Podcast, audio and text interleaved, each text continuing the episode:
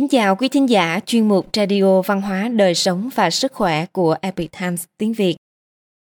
Hôm nay chúng tôi hân hạnh gửi đến quý vị bài viết của tác giả Thái Nguyên có nhan đề Cổ đạo nhân sinh, những chàng rể nghèo bị coi thường, cuối cùng thay đổi vận mệnh. Bài viết được dịch giả tùy phong chuyển ngữ từ bản gốc của The Epic Times. Mời quý vị cùng lắng nghe. Sự biến hóa xảy ra trong đời người, thảy đều có số mệnh.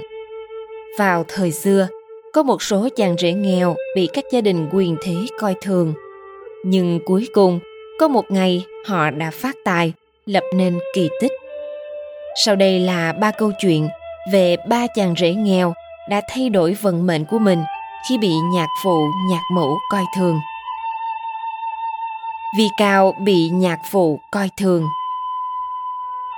Tể tướng Triều Đường Trương Diên Thưởng là con trai của Trung Thư lệnh Trương Gia Trinh. Mấy thế hệ trong nhà đều làm quan lớn, đảm nhận những trách nhiệm quan trọng trong triều đình. Để chọn con rể, mỗi lần chiêu đại khách, ông đều cẩn thận tìm kiếm, nhưng vẫn chưa tìm được người ưng ý.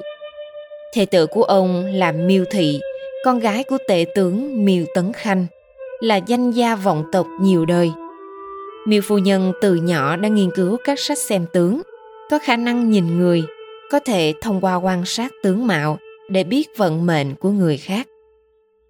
Khi Miêu phu nhân nhìn thấy tú tài vi cao, tự thành vũ người vạn niên kinh triệu liền nói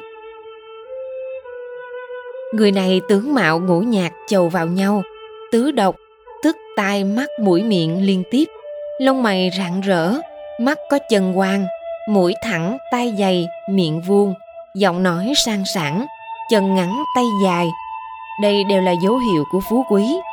Người này tương lai sẽ có tiền đồ, không ai có thể sánh bằng. Thế là Trương gia đã gả con gái của mình cho Vi Cao. Tuy nhiên chưa qua 2 đến 3 năm sau, do tính cách hào phóng cởi mở, không câu nệ tiểu tiết của Vi Cao, Trương Diên Thượng dần cảm thấy hối hận về sau phát triển đến mức không muốn để ý đến anh nữa. Nô tỳ nô bộc trong nhà cũng dần dần khinh mạng, không tôn trọng vi cao. Chỉ có mẹ con Miêu Thị vẫn luôn đối đại với anh rất tốt. Mặc dù Miêu Thị không vui khi nhiều người trong nhà khinh thường vi cao, nhưng cũng không có cách nào thay đổi cách nhìn của mọi người. Thế là vi cao chia tay gia đình, đi về phía đông mưu sinh thê tử của Vi Cao đưa tất cả số tiền hồi môn cho chồng. Trường Diên Thượng cũng muốn Vi Cao đi ra ngoài, nên đã đưa cho anh bảy gói đồ đạc. Sau khi Vi Cao ra ngoài, mỗi khi đi đến một trạm dịch, liền nhờ trạm dịch gửi một gói đồ đạc về. Cứ thế, Vi Cao đi qua bảy trạm dịch, trả lại tất cả những thứ mà trương gia cho anh. Những gì anh giữ lại chỉ là số tiền hồi môn từ thê tử và một túi sách. Trương Diên Thượng không thể hiểu được dụng ý của Vi Cao. Về sau, Vi Cao đổ đạt làm quan, ban đầu làm thị ngự sử trong cung, toàn quyền quản lý hậu cần của hành dinh Long Châu. Khi kinh nguyên tiết độ sứ diều lệnh ngôn làm phản và ủng hộ Chu Thử, bởi vì Vi Cao liên tục từ chối mệnh lệnh giả của Chu Thử còn chém đầu sứ giả của người này. Cho nên về sau được đường Đức Tông phong làm phụng nghĩa quân tiết độ sứ. Vào năm Trinh Nguyên thứ năm, Vi Cao thay thế chức vụ của nhạc phụ Trương Diên Thưởng, làm kiếm nam Tây Xuyên tiết độ sứ. Lúc này Vi Cao đã đổi tên họ, đổi Vi thành Hàng, không muốn tiết lộ thân phận của mình. Vi Cao đi bộ đến trạm dịch Thiên Hồi, chỉ cách phủ thành 30 dặm. Lúc này có người cố ý thông báo với Trương Diên Thưởng rằng người thay thế tướng công không phải là hàng cao mà là kim ngô vệ vi cao tướng quân. Miêu phu nhân nói, nếu là vi cao, nhất định là vi lan rồi. Trương Diên Thưởng cười nói, người trùng tên trùng họ trên đời nhiều như vậy, Vị vi lan đó e rằng sớm đã chết, bị ném vào trong khe núi rồi, làm sao có thể thay thế chức vị của ta? lời của nữ nhân không thể tin được. Miêu phu nhân lại nói vi Lan xưa nay tuy bần cùng nhưng tấm lòng bao la. Mỗi lần cùng tướng công nói chuyện chưa bao giờ nói lời dễ dãi nịnh nọt. Do vậy chàng đã trách nó. Tuy nhiên dựng công lập nghiệp tất phải là người như thế đợi đến sáng sớm hôm sau, khi vi cao vào châu thành, mới biết miêu phu nhân nói không sai. Trương diên thưởng vô cùng xấu hổ, không dám ngẩng đầu lên nhìn vi lan, chỉ nói một câu, ta không biết nhìn người. Rồi từ cửa tây thành lén rời đi. Miêu phu nhân chẳng hổ thẹn với vi cao, thật sự là bậc hiền lương vi cao hầu hạ nhạc mẫu còn hơn cả khi chưa làm quan. Chuyện này truyền ra khắp nơi. Nhất thời các nhà giàu có khi đó cũng không còn dám khinh thường những chàng rể nghèo nữa. Trong thời gian vi cao quản lý vân nam, các dân tộc thiểu số ở đất thục lần lượt bị chấn phục, quy phục triều đình. Triều đình phong vi cao làm nam khang quận vương, trở thành đại tướng nơi biên ải. Về sau, hoàng đế thuận tông phong ông làm kiểm giáo thái úy. Sau khi mất, ông được phong tước hiệu thái sư. Thụy hiệu là trung vũ, theo vân khê hữu nghị. Trước đây khi vi cao tròn một tháng tuổi, người nhà đã mời các tăng nhân đến làm trai sự. Cậu phú quý trường thọ cho cậu. Lúc này, một tăng nhân người hồ có tướng mạo cổ quái không mời mà đến. Gia đồng nhà họ vì vì chuyện này mà rất tức giận thu xếp chỗ ngồi của ông ấy trên chiếc chiếu cọ cụ nát trong vườn. Sau bữa ăn, phụ mẫu họ vi lệnh cho bảo mẫu bế em bé ra ngoài, nhờ các tăng nhân chúc phúc. Lúc này, tăng nhân người hồ kia đột nhiên đứng dậy, đi lên bậc thềm, nói với em bé rằng, lâu ngày không gặp rồi nhỉ?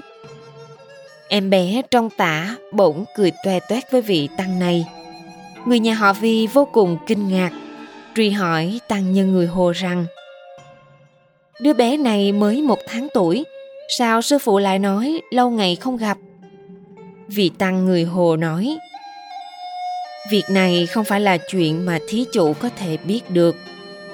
Nhà họ vì càng thấy kỳ lạ, nhất định muốn hỏi cho rõ ràng.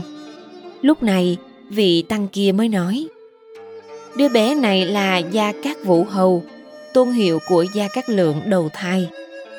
Gia cát lượng là thừa tướng của nhà thục hán, trong tam quốc vào thời cuối đông hán.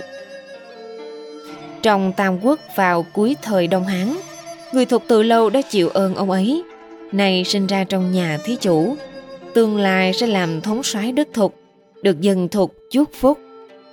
Cuối thời đông hán, ta từng ở kiếm nam, giao tình với ông ấy rất tốt nay biết ông ấy chuyển sinh vào nhà thí chủ.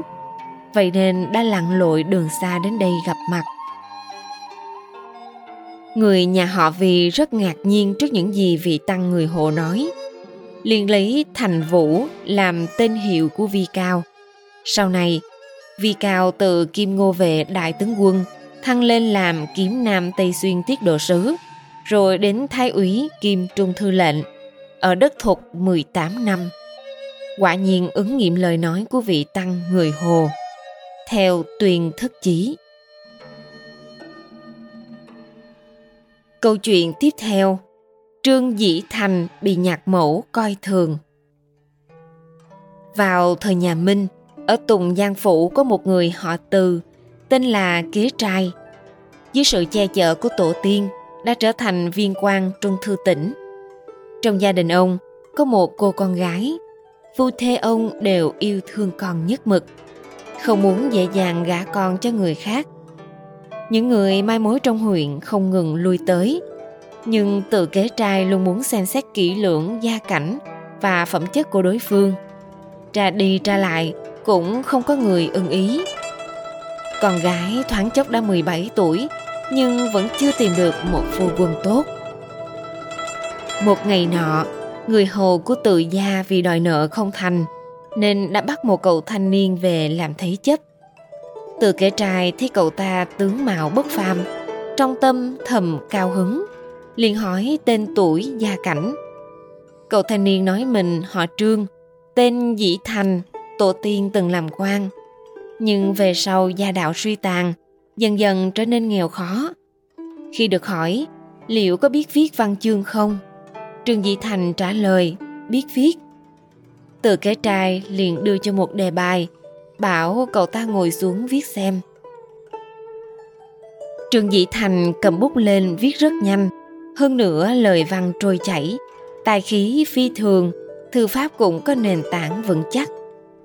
Từ kế trai càng xem càng phấn khởi, không nhắc đến khoản nợ nữa, còn giữ cậu ta lại uống rượu. Sau đó, còn trước mặt mọi người, hứa gả ái nữ cho cậu ta. Trương Dĩ Thành đương nhiên vui mừng khôn xiết, cảm tạ từ kế trai, rồi lập tức về nhà nói với phụ mẫu rằng đã chọn được ngày tốt để tổ chức lễ đính hôn. Về sau, Trương Dĩ Thành liên tiếp thi trượt các khoa thi tú tài. Nhạc mẫu chàng liền hối hận, phàn nàn hết lần này đến lần khác, cho rằng chàng không có tiền đồ. Từ kế trai nói, Phu nhân đừng lo lắng, đứa trẻ này lẽ nào là người chịu sống mãi trong nhà người khác. Nếu tôi thực sự nhìn người không chuẩn, tương lai sẽ xem nó như nhi tử của tôi mà phân cho nó ruộng đất. Nhưng phu nhân của từ kế trai vẫn không khỏi lo lắng. Kết quả đúng như từ kế trai dự liệu. Trương dĩ thành trong khoa thi sau đã đổ tú tài. Năm canh tí niên hiệu vạn lịch năm 1600 ông thi đỗ cử nhân sang năm tân sửu năm 1601 trương dĩ thành thi đỗ trạng nguyên theo kính lâm tục ký Triệu Tông bị cha mẹ vợ và mọi người trong nhà coi thường. Nhạc phụ của Triệu Tông là đại tướng quân của Trung Lăng, nay là huyện Nam Sương, tỉnh Giang Tây. Triệu Tông vì nhiều lần vào kinh ứng thí không đổ, nên ngày càng bần hàng. Họ hàng nhà vợ ngày càng coi thường chàng, ngay cả cha mẹ vợ cũng không khỏi đối xử với chàng như vậy. Một ngày nọ, trong quân cử hành thịnh hội. Ở địa phương này gọi là Xuân Thiết, người nhà của đại tướng quân đều dựng lều để xem. Thê tử của Triệu Tông dù nghèo nhưng cũng không thể không đi. Nhưng y phục nàng mặc vừa cũ vừa rách, mọi người liền dùng lều bạc để ngăn cách nàng. Đường lúc thịnh hội náo nhiệt, quan sát sứ đột nhiên phá một tiểu lại, cưỡi ngựa đi gọi đại tướng quân. Đại tướng quân có chút sợ hãi, khi đến chỗ của quan sát sứ, ông đã đứng trước cửa, trong tay cầm một phong thư, cười nói. Triệu Thông chẳng phải là con rể của ông sao? Đại tướng quân đáp, phải. Quan sát sứ liền nói với ông. Vừa rồi có một thông báo được gửi đến, Triệu Tông đã thi đổ rồi. Nói rồi vừa đưa cho ông lá thư trong tay. Hóa ra là danh sách trúng bảng. Đại tướng quân vội vã mang danh sách trở về, hồ lớn. Triệu Lan đã thi đổ rồi. Họ hàng của thê tử Triệu Tôn lập tức dỡ bỏ lều bạc, kéo nàng đến ngồi cùng, tranh nhau tặng trang sức và y phục cho nàng để chúc mừng. Theo Ngọc Tuyền Tử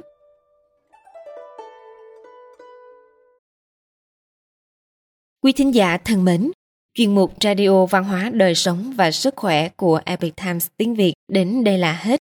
Để đọc các bài viết khác của chúng tôi, quý vị có thể truy cập vào trang web epictimesviet.com. Cảm ơn quý vị đã lắng nghe, quan tâm và ghi danh theo dõi kênh. Mến chào tạm biệt và hẹn gặp lại quý vị trong chương trình lần sau. Kính chúc mọi điều bình an và tốt lành tới quý vị cùng người thân.